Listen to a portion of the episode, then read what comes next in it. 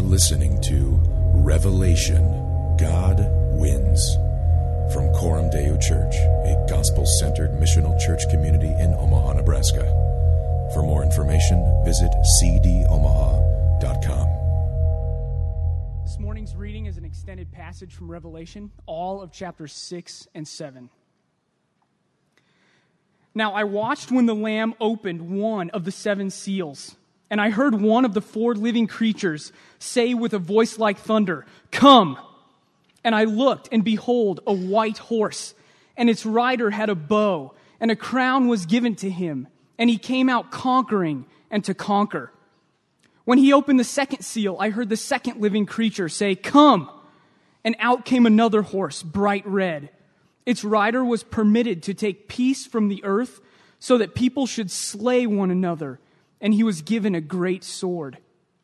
When he opened the third seal, I heard the third living creature say, Come! And I looked, and behold, a black horse, and its rider had a pair of scales in his hand. And I heard what seemed to be a voice in the midst of the four living creatures saying, A quart of wheat for a denarius, and three quarts of barley for a denarius, and do not harm the oil and wine.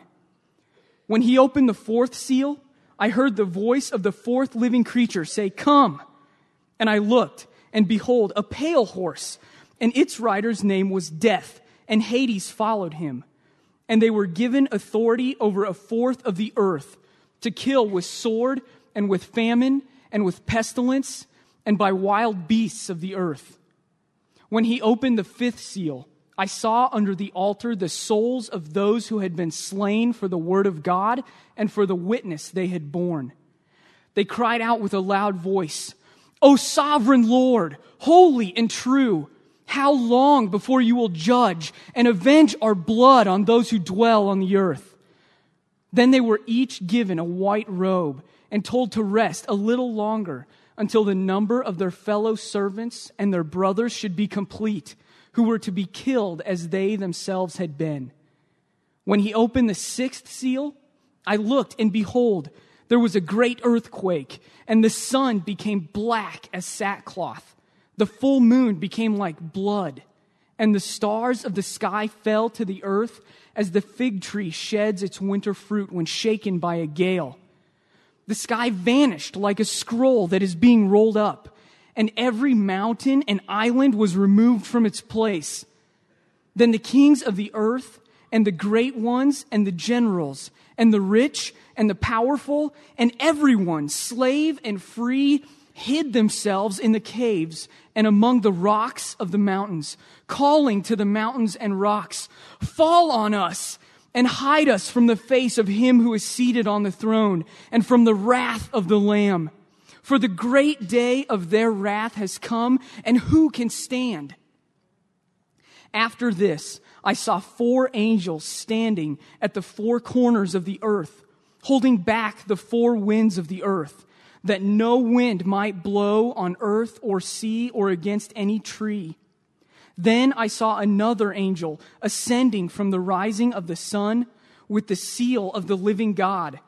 And he called with a loud voice to the four angels who had been given power to harm earth and sea, saying, Do not harm the earth or the sea or the trees until we have sealed the servants of our God on their foreheads.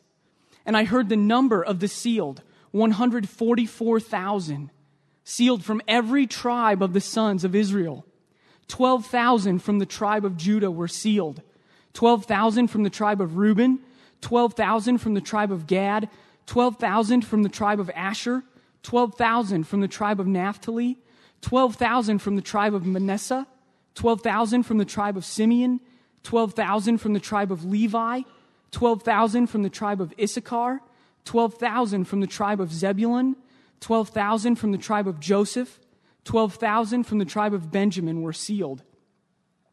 After this, I looked, and behold, a great multitude that no one could number from every nation, from all tribes and peoples and languages, standing before the throne and before the Lamb, clothed in white robes with palm branches in their hands, and crying out with a loud voice, Salvation belongs to our God who sits on the throne and to the Lamb. And all the angels were standing around the throne and around the elders and the four living creatures, and they fell on their faces before the throne and worshiped God, saying, Amen. Blessing and glory and wisdom and thanksgiving and honor and power and might be to our God forever and ever. Amen. Then one of the elders addressed me, saying, Who are these clothed in white robes, and from where have they come? I said to him, Sir, you know. And he said to me, These are the ones coming out of the great tribulation. They have washed their robes and made them white in the blood of the Lamb. Therefore, they are before the throne of God and serve him day and night in his temple and he who sits on the throne will shelter them with his presence. They shall hunger no more, neither thirst any more. The sun shall not strike them, nor any scorching heat. For the Lamb in the midst of the throne will be their shepherd, and he will guide them to springs of living water, and God will wipe away every tear from their eyes. This is the word of the Lord. Well, tell you about my weekend. I uh, flew to Fargo Friday night to speak at a conference at one of our sister Acts 29 churches up there. Spoke all day yesterday. Uh, got a ride to the airport in Fargo at 4 o'clock yesterday afternoon. Found out that my flight was canceled. The fastest they could get me back here was an hour from now or so. And so I talked them into letting me rent a car instead. So last night I got a car in Fargo, drove here, uh, slept for a few hours. If I'm tired, that's why. Um, so we'll just do the best we can this morning. Um, I, I want to start with a, a, quick financial update because, as you know, I'm just trying, trying to keep you informed on where we are this year. One of the ways we worship God is through our giving. If you're not yet a Christian, or if you're just here sort of getting questions answered, this is not for you, but for those of you who Coram Deo is your church, uh, I know you want to know this. So I'll do a quick update since March is over. You remember January, we were ahead of budget. February, I said we were behind, but then there was a bank error and we were actually ahead, so that's good. And then March, still ahead, $4,000 of where we needed to be. So, good. Thank you for worshiping God not just with your words, but with uh, how you live and how you treat your finances and your resources. Um, this morning, we come to a new section of the book of Revelation, and it ushers us into the more challenging parts of the book. So far, here's what we've seen. In chapter 1, we saw Jesus. And so we just saw in chapter 1, we need to see Jesus rightly. We need to rightly understand who Jesus is. In chapters 2 and 3, we saw letters that Jesus wrote to seven churches. And so we saw what Jesus had to say, warning them against separatism and syncretism. In chapters 4 and 5, we saw a vision of God's throne in heaven, and we learned that God is the only one who is worthy of worship because he is our creator and because he is redeemer. And so, even from those first five chapters, you should see that the, the message of the book of Revelation is about hope. It is a hopeful message. This is not meant to be a book of maps so that you can chart out the end times on your wall calendar, all right? This is meant to give you enough information about God's plan in history that you have hope and that you can live hopefully in the midst of a broken world. So let's think for a few minutes about hope. Right? When we say, when we talk about hope, think about phrases that we often use. We often say, I see a glimmer of hope in this situation. There's light at the end of the tunnel. What we're saying in that is I don't know everything about what's going to happen, but what I see is something out there that gives me a sense of being able to live hopefully in the present. Okay? Likewise, if we don't see a glimmer of hope, then we often say that things are hopeless, that there's no hope that things will change, get better, that we'll have perspective on what we're going through. And so we talk about hope in the language of having some kind of grid or framework that helps us live in the midst of trials right now in the present tense. What often kills hope is the reality of suffering, right? And it would be nice if we could talk about suffering in the abstract, as though suffering is only true of people who live elsewhere in the world, or suffering is only what's happening in Japan as a result of the earthquake. All of that is suffering, but, but the reality is, suffering is very present for many of us here this morning. There are people here, chances are, if you are not suffering right now, then someone in your missional community is. Someone close to you is going through difficult circumstances. There are people in Coram who have put family members in the grave early due to terminal illness. It's a form of suffering. There are people in Coram whose marriages are in turmoil and at the point of breaking apart. Uh, this week in the life of Coram Deo. There are people who have lost jobs. There are people whose marriages have gotten to the point where it's time to throw in the towel as far as they can see it. There are people who have experienced and are going through right now infertility, struggles of all kinds of sorts and types. That, that's the present tense reality in which we live. And so suffering is not something that's out there. Suffering is something that's very real in our lives in our experience right now. And what happens is without hope, if there's not hope for us in the midst of difficult circumstances, we quickly move toward one of two extremes. Either passivity of just not caring, we sort of give up hope, or cynicism. We get bitter, jaded, frustrated, angry, and we sort of develop that hardened, bitter edge toward life. Uh, what we see in chapter 5 of Revelation, to step back into last week, is that John, the apostle, finds that hope is almost extinguished. Because remember, John is, is experiencing this vision. He's writing this as a pastor. He is living in a broken world. He's shepherding people who are living in a broken world under a difficult reality of sin and suffering. And we remember what he sees in chapter 5 is, is he sees in the right hand of God, who's sitting on the throne, a scroll written within and on the back, sealed with seven seals. All right? In the Roman world, this is exactly how wills, contracts, legal documents were filed. You would write out uh, your will or your contract on a scroll. You would roll it up. It would be sealed with seven seals, and it would be written on the outside, sort of a summary of what was in it, and then it would be put on a shelf or in some kind of storage uh, unit to find it later. And so, if you have like a file drawer in your house where you have file folders containing documents, and on that file folder is a label sort of cluing you into what's in there, that's exactly what a scroll like this is. It has information within it, and on the outside is just sort of a summary of what's there. And so, this scroll that John sees in, in the right hand of God is, it represents God's plan for history. And as he sees this, as John recognizes God is holding a scroll, he begins to feel hope well up within him because he's hopeful that this is, this is going to help understand, this is going to help give some framework to the existence of living, living in a broken world, a world where God's peace and God's good creation has been vandalized and wrecked and tarnished by sin. But notice in, in chapter 5, we see that no one in heaven or on earth or under the earth was found who was able to open the scroll or look into it. And so it says, John began to weep.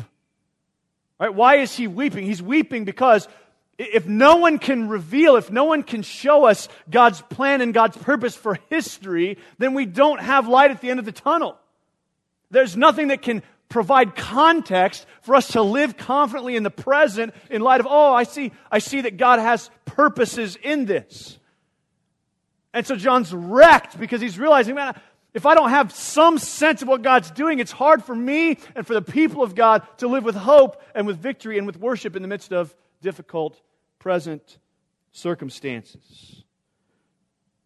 And then one of the heavenly beings comes to John and assures him that Jesus has conquered. And because Jesus has conquered, Jesus has authority to take the scroll and to open it and to reveal what is inside it. And so it's not an accident, it's not a coincidence that this book is called The Revelation of Jesus Christ, which he gave to his servant John.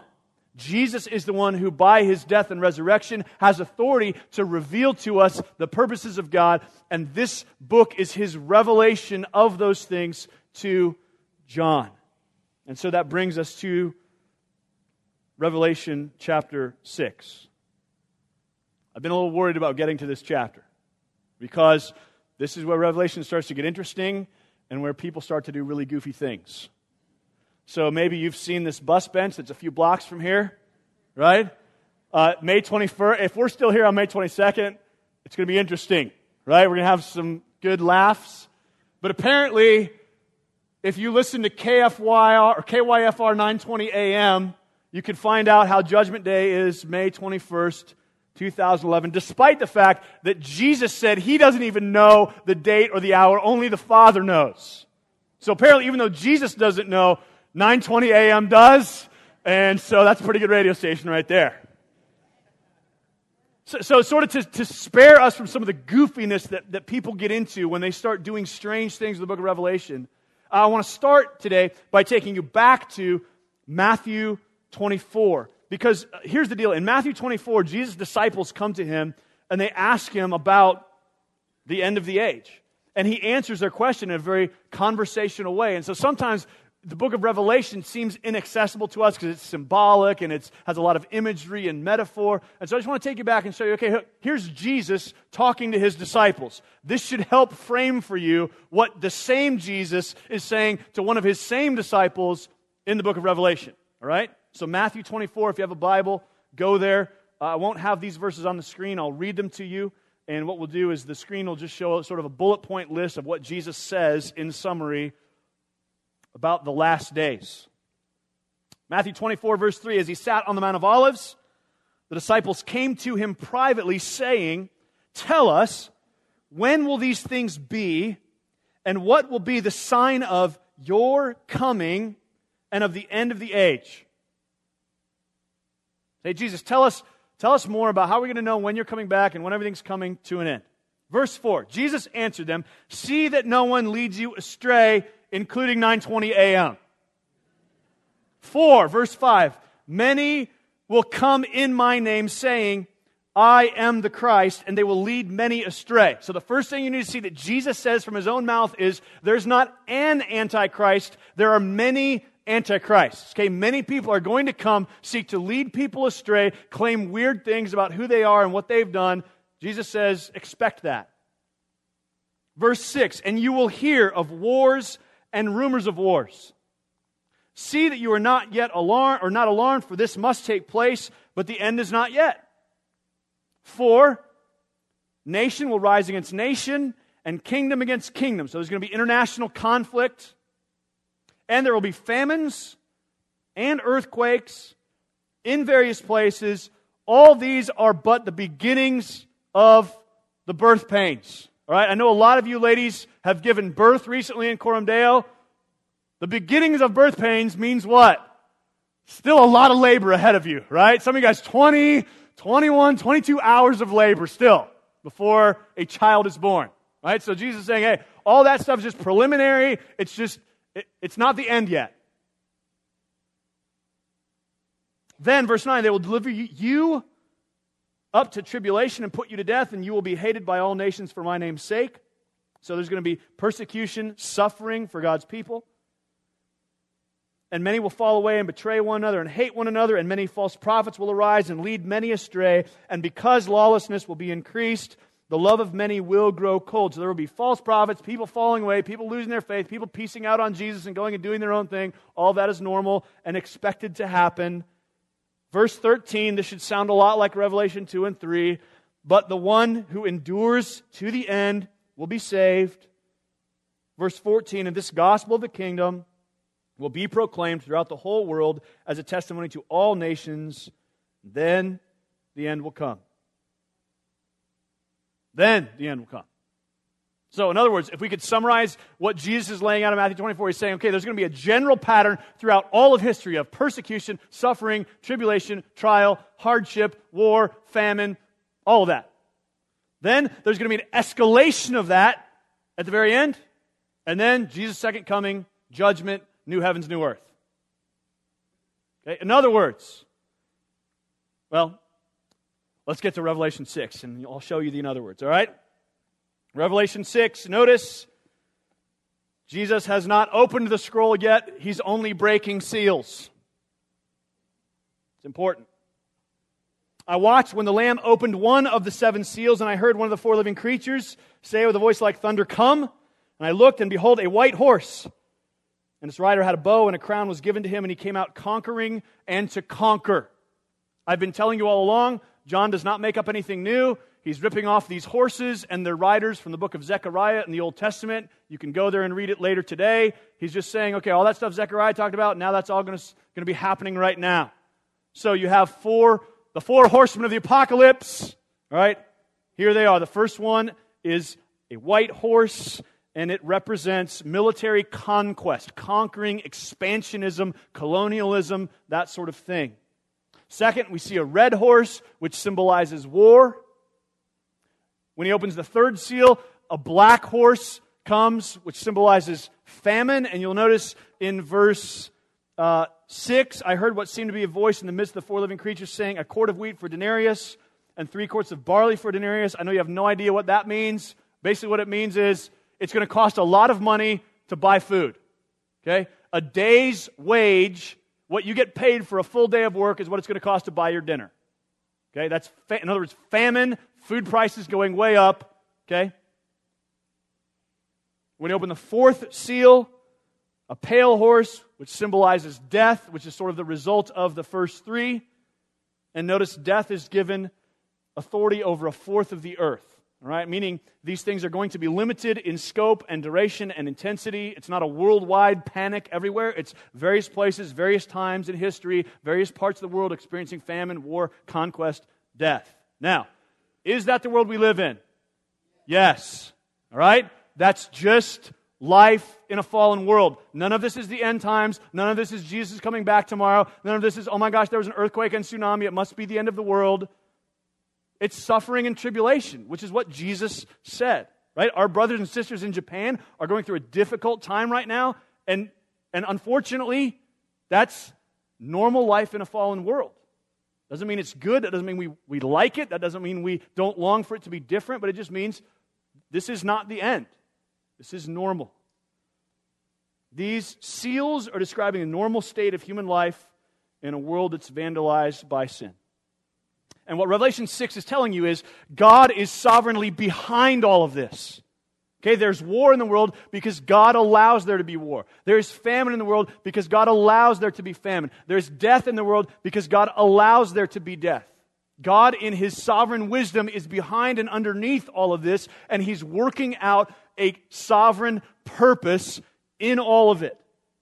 And if you don't know that and if you don't see that, you will have a hard time making sense of the world. But it goes even further. Look at verse 9. When he opened the fifth seal, I heard the voice of the fourth living creature say, Come. Oh, sorry, verse 9. Fifth seal. I backed up into verse 7 accidentally with my eyes.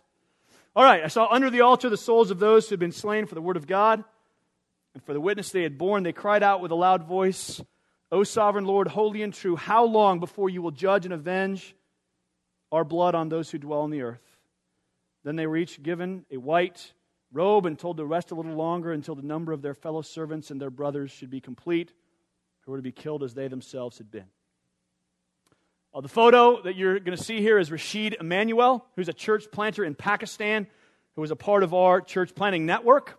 Uh, last June, Rashid and his brother Saeed were accused of blaspheming the prophet Muhammad. There's strict blasphemy laws in Pakistan. These men were arrested Someone had produced some written letters which they claimed were from Rashid uh, saying blasphemous things about Muhammad. So last July, this case went to trial. Handwriting experts were brought in to testify. Those handwriting experts did their work and concluded that the writings had been forged. They were not, in fact, the work of Rashid and Saeed Emmanuel. And so these two brothers were on the verge of being exonerated, set free on their way out of the courthouse that day, they were gunned down in cold blood by five masked assassins carrying automatic weapons.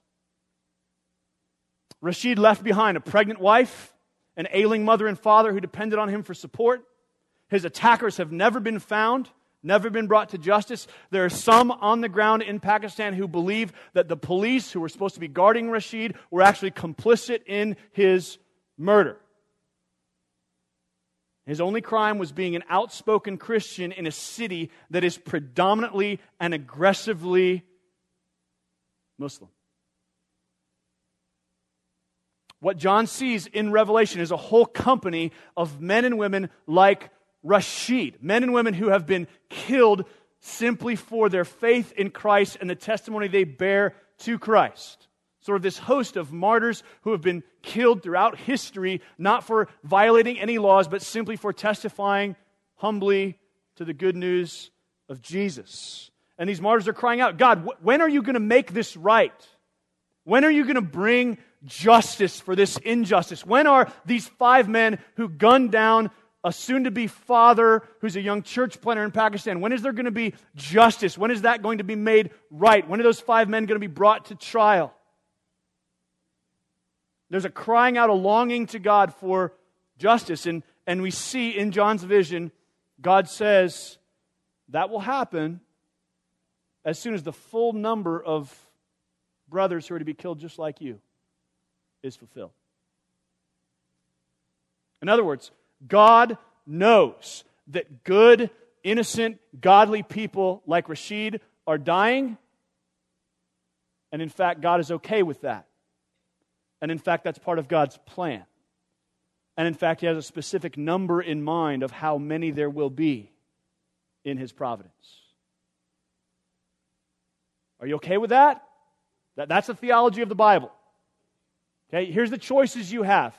Here's your choices suffering is random, suffering is retributive, or suffering is redemptive. Okay, those are your three options. We all live in the same world and we have to make sense of the same facts. The fact is, the world is not as it should be.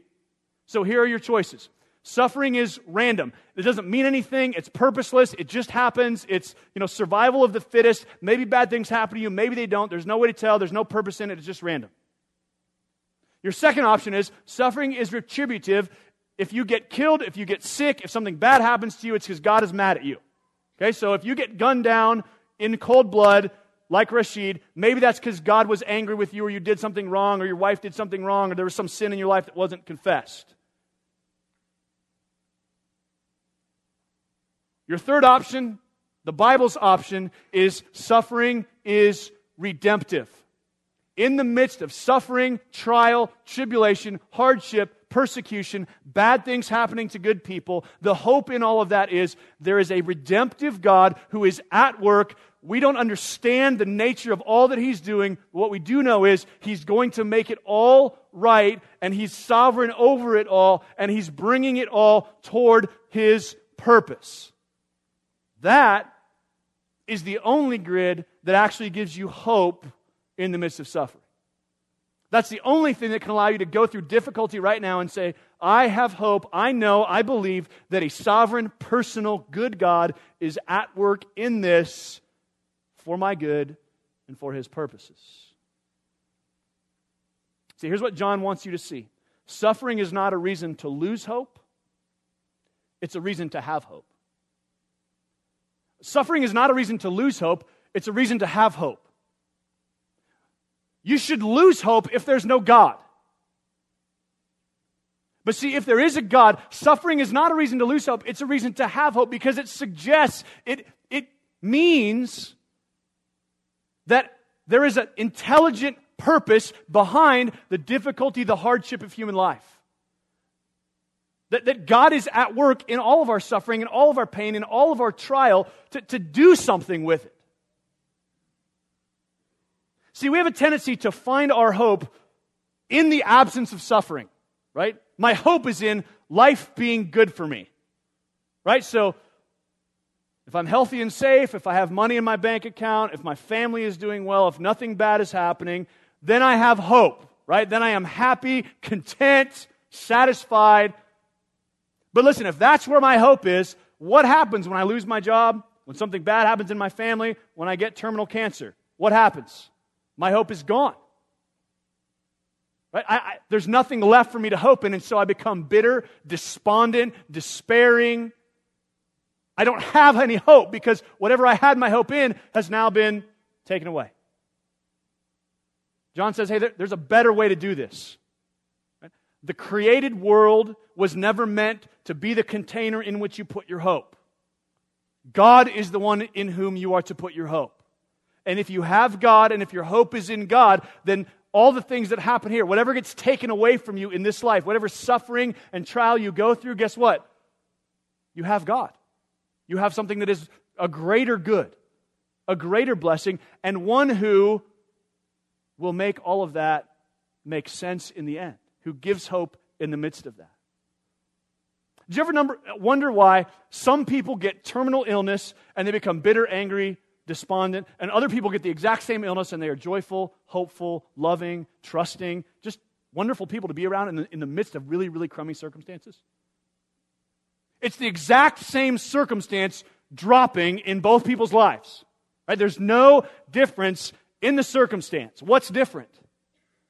The difference is the people who are bitter, despondent, depressed, they tend to have their hope in health or in living a long life or dying at an old age. And so now that the prospect of that has gone away, they're mad at God. They're mad at life. People who have hope in something beyond the created order, in a good, sovereign, loving God, tend to be able to look at hardship and say, you know what? That's not the most important thing. Man, I would have loved to live till I was old, but that's not the most important thing. You can take away my health, you can take away my finances, you can take away, you know, the, the blessing of my life, but you can't take away Jesus.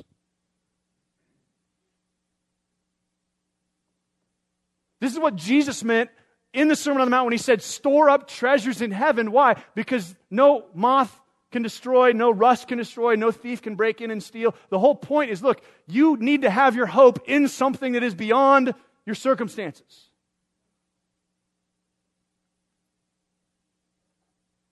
And here's the good news, verse 12, chapter 6. So, four, four seals are opened, right? And just basic tribulation, persecution, suffering, hardship in life. Fifth seal is open. The martyrs cry out, God, when are you going to bring justice? God says, wait a little while longer. Verse 12 When he opened the sixth seal, I looked, and behold, there was a great earthquake. The sun became black as sackcloth. The full moon became like blood. The stars of the sky fell to the earth. The sky vanished like a scroll that is being rolled up. Every mountain and island was removed from its place. What's going on here? Creation is getting taken apart. Okay? This is decreation language. Remember Genesis. God created everything out of nothing, and God created it good, and God set up an order and a structure by which it all functions. Right? Whenever the prophets speak of God's judgment, God's wrath, the final day on which God will make everything right, the coming of God's eternal kingdom, they speak in the language of decreation. Right? God is going to take apart, dismantle, destroy not in a vindictive sense, but in a, in a recreation sense, what is, and he's bringing in new heavens and a new earth. So anytime you see decreation language, now we're talking about, okay, judgment, final day, God's coming kingdom. I mean, notice at the end of the chapter, the people who are experiencing this say, the great day of God's wrath has come, and who can stand? Okay? Decreation. Now, is this a literal description of what's going to happen? Is the sun going to go dark? Are the, falls going to, are the stars going to fall out of the sky? Uh, or is this a figurative description? Is it just describing that God is going to come in judgment and bring new heavens, new earth? Could be either one. Here's the point the world as it is now will no longer be the world as it is. God is bringing a new world, a new heavens, and a new earth. This created world is going to come to an end. And, and here's the point of this with it is going to come to an end everything else you can put your hope in besides God.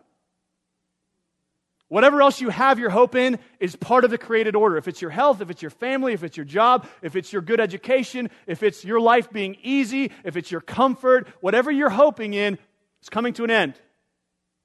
The only thing that's going to remain is God, His kingdom, His people. So here's what Greg Beale says Humanity has become perverted and has worshiped the creation. That's Romans 1. Therefore, creation itself, sun, moon, stars, trees, animals, and so on, has become an idol that must be removed. God decreating, taking away the created world is God dealing with the problem of idolatry and taking away everything else we could possibly worship. And so at that point in time, you will have two options. Either what you worship will be taken away, or you will be one of the people who hope in God and worship God, and what you worship and hope in will still remain. And this is then the point of chapter 7. Right, what does John see in chapter 7? Look with me, verse 1. After this, I saw four angels standing at the four corners of the earth, holding back the four winds of the earth, that no wind might blow on earth or sea or against any tree. So, wait, is this chronological? I guess not, since there's still earth, sea, and trees, which just all got destroyed right before this. Are you with me? You got to know how to read the book of Revelation. This is not chronological. Okay? Now he's backing up and saying, okay, before the end of all that, here's what I saw four angels holding back the four winds of the earth. Hey, don't, don't bring any judgment yet. I saw another angel, verse 2, ascending from the rising of the sun with the seal of the living God. And he called with a loud voice to the four angels who had been given power to harm earth and sea do not harm the earth or the sea or the trees until we have sealed the servants of our God on their foreheads. Okay? This is not like a barcode that gets burned on your forehead. It's not something weird like that. What it's referencing is in the Old Testament when God in Deuteronomy said, You shall meditate on my law day and night, write it on your foreheads, bind it around your hearts, tie it onto your wrists.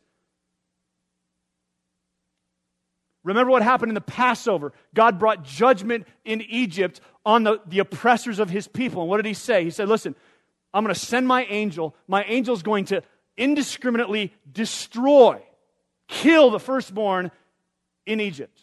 So, here's what I want you to do, people. Take the blood of a lamb, rub it on your doorpost.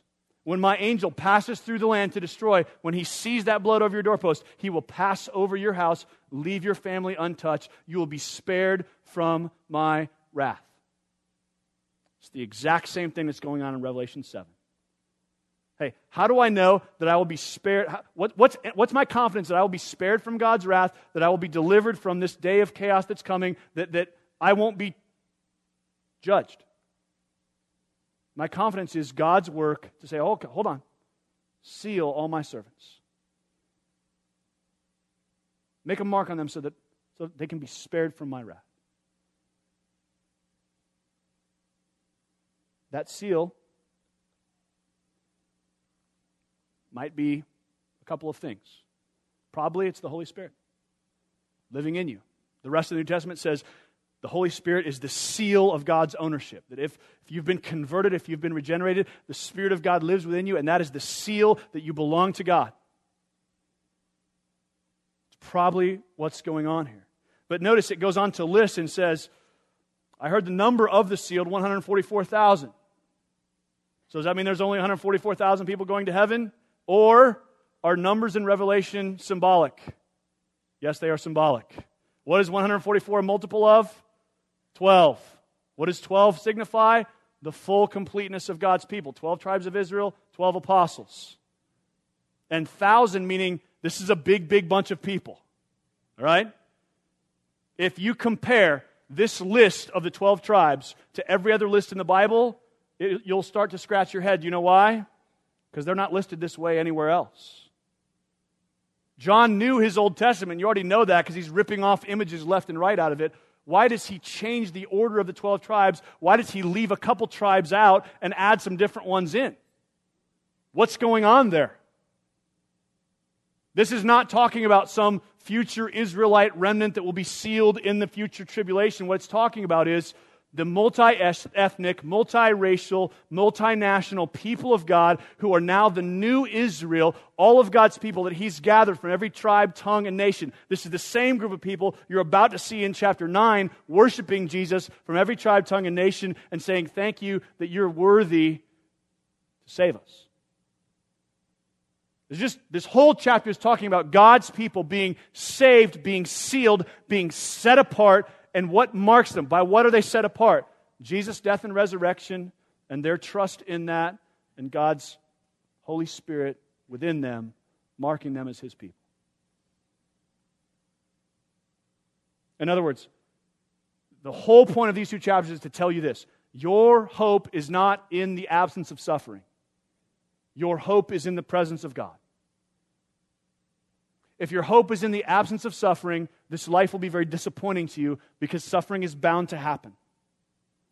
If your hope is in God and in your relational proximity to Him, His ownership of you, your connectedness with Him through the person and work of Jesus and the living of the Holy Spirit within you, tremendous hope, nothing to fear. Whatever can get taken away from you, your relationship with Christ can't get taken away from you. God knows those who are His, the scriptures say elsewhere.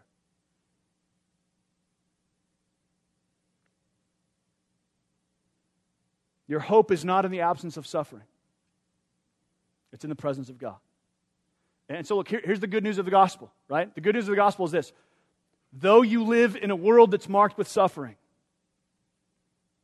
Jesus came to suffer in your place for your sins, to bear the wrath of God that you deserve, to, to take the punishment for God, to bear all of this wrath, anger, judgment that you deserve. Jesus took all that on the cross so that now, if you trust in Him, there is nothing left for you but blessing, salvation, preservation from God's judgment. Because Jesus has become the lamb that takes away your sin, God can pass over you. This is the good news of the gospel. And John is trying to paint it very clearly for you. Listen, if you, if you aren't marked by Christ, if you choose not to hope in Him, and your hope is in something in this created world, here's the bad news. This created world is going to get shaken and taken apart by the God who created it. And so this is, this is the choice. Will you hope in God and in what He's done through Jesus, or, or are you going to continue to hope in all kinds of other things? Even things that aren't bad, aren't sinful, aren't wrong. They're just temporary. They can't sustain your hope, your longing. They can't be the thing in which you find identity and security. Only God can do that. And so I just want to ask you what, are you hoping in this morning? What is your hope placed in?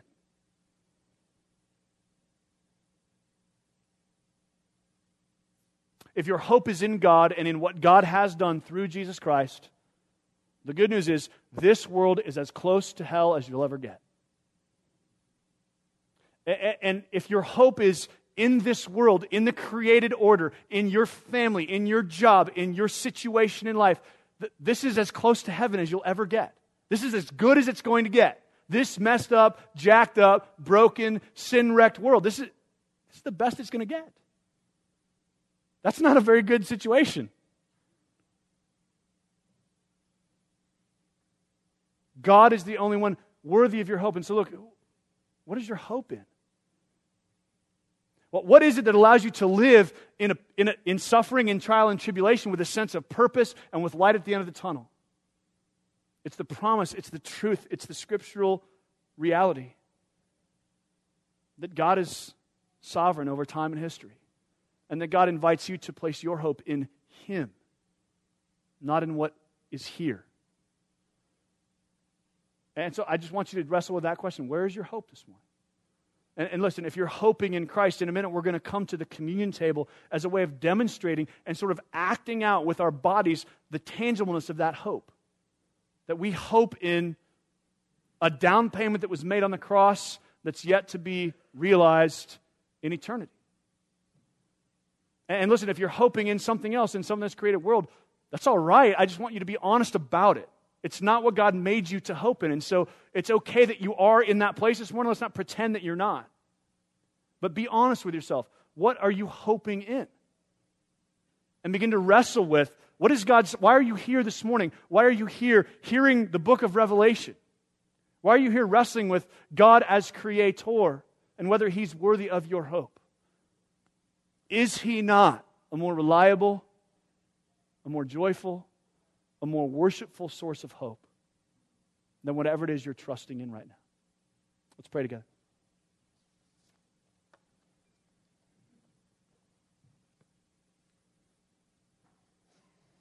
Jesus, thanks for giving this book that, that, that does show us light at the end of the tunnel, that promises us that just as you created the world good, and it was ruined through sin and rebellion, that you are going to restore it. You are going to redeem it. You are going to bring new heavens and a new earth. And that in the midst of our current suffering and pain and tribulation and trial, that you are at work in that. And we don't know why and we don't know what, and sometimes we want to question what you're doing, but what gives us hope is the fact that you're doing something, and that that something is redemptive, and that you have purposes that we can't see and that we can't understand that make sense of the way life is. So, Father, I know there are many in this room who are in the midst of suffering. God, there are many of us that are just in difficult situations.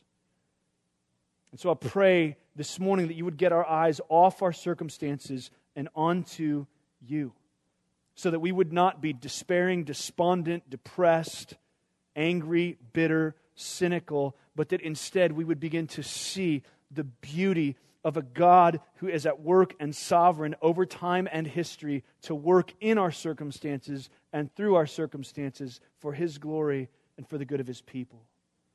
And guys, my prayer this morning that if there are those in this room who, who are not right now hoping in you, that you would show them the, the frailty of whatever their hope is in.